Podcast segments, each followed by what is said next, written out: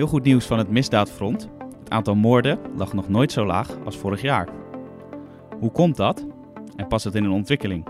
We gaan het bespreken met Gerlof Leistra, misdaadverslaggever van Elsevier Weekblad, die al sinds 1992 de meest uitgebreide moordlijst van Nederland bijhoudt. Mijn naam is Matthijs van Schie. Goed dat u weer luistert naar een nieuwe podcast van Elsevier Weekblad. Gerlof, welkom. Uh, wat is jou opgevallen bij de moorden van 2018? Nou, allereerst de, de daling. Het zijn er 106. Vorig jaar, 2017 moet ik dan zeggen, waren het er 160. Dus een forse daling. Maar het is zelfs het laagste aantal sinds wij in 1992 begonnen zijn met eh, de jaarlijkse registratie van het aantal moorden. Dus ja, heel goed nieuws. Ja, dat is ook wel verrassend, denk ik. Uh, wat valt het meest op?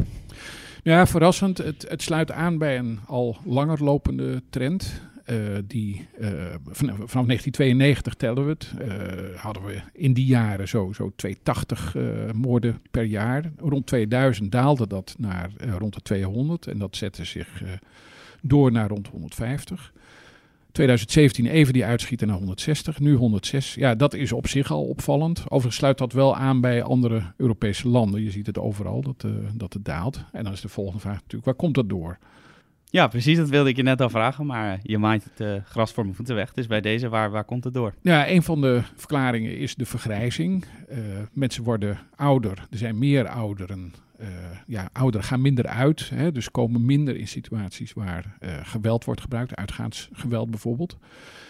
Tweede verklaring is dat van af 2005 uh, de verspreiding van internet wel heel uh, wijd is, heel breed is. Uh, iedereen heeft snelle verbinding tot, tot in de verste uithoeken van Nederland. Dat betekent dat mensen ook meer thuis zitten. Dus ook jongeren en, en mensen van middelbare leeftijd, de groepen waar de meeste moorden vallen, de meeste slachtoffers vallen, zijn meer thuis dan voorheen.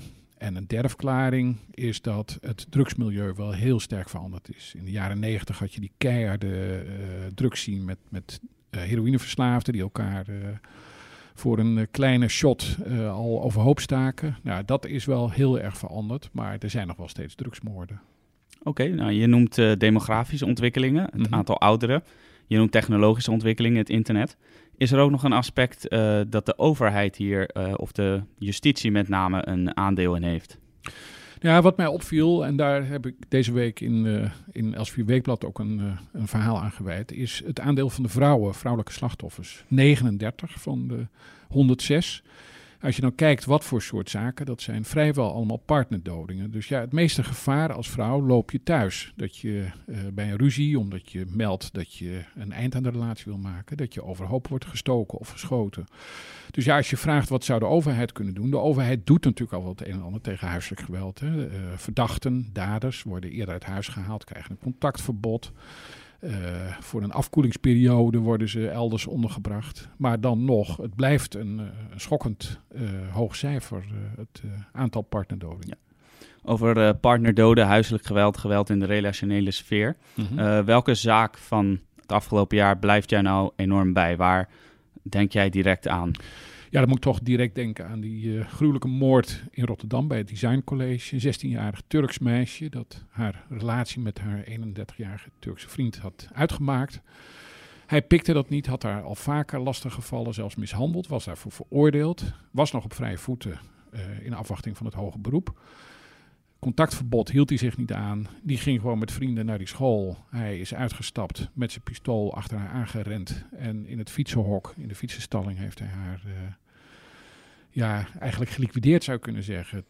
Doodgeschoten op een manier, nou ja, onder, onder ogen van uh, medescholieren. dat was ook de aanleiding in Rotterdam voor een stille tocht van heel veel ja, verontruste mannen en vrouwen of vrouwen en mannen moet ik misschien zeggen, maar ook jongeren. Van ja, dit, dit, dit gaat te ver. We willen dat dit soort geweld stopt.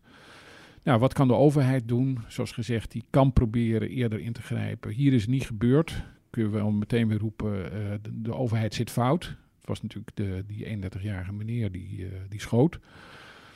Maar daar zou wellicht nog meer te halen vallen. Als je dat, dat cijfer nog verder omlaag wil brengen, dan moet je vooral naar de partnerdodingen kijken ja, we eindigen met een wat uh, vervelende uh, gebeurtenis. Maar al met al is 2018 dus een jaar geweest waarin, uh, nou ja, we al met al kunnen zeggen dat het aantal moorden flink is gedaald. Of mm -hmm. althans minder is geweest. En eh, nou ja, dat is reden tot optimisme. Zeker. Of eh, Ja. is dat eh, slechts een, eh, nou ja, een momentopname? Nee, het is geen momentopname. Het sluit, wat ik eerder zei, aan bij een al langer lopende trend die we ook in andere Europese landen zien. Maar de grote vraag is natuurlijk, wat is de ondergrens? Het zal nooit eh, tot nul komen. Er zullen altijd moorden gepleegd worden. Maar zo, zo rond de 100, 110, dat lijkt nu wel de nieuwe ondergrens. Terwijl de bevolking sinds 1992 wel fors is gegroeid met, met 2 miljoen. Dus eh, meer mensen en minder moorden. Ja, heel goed nieuws.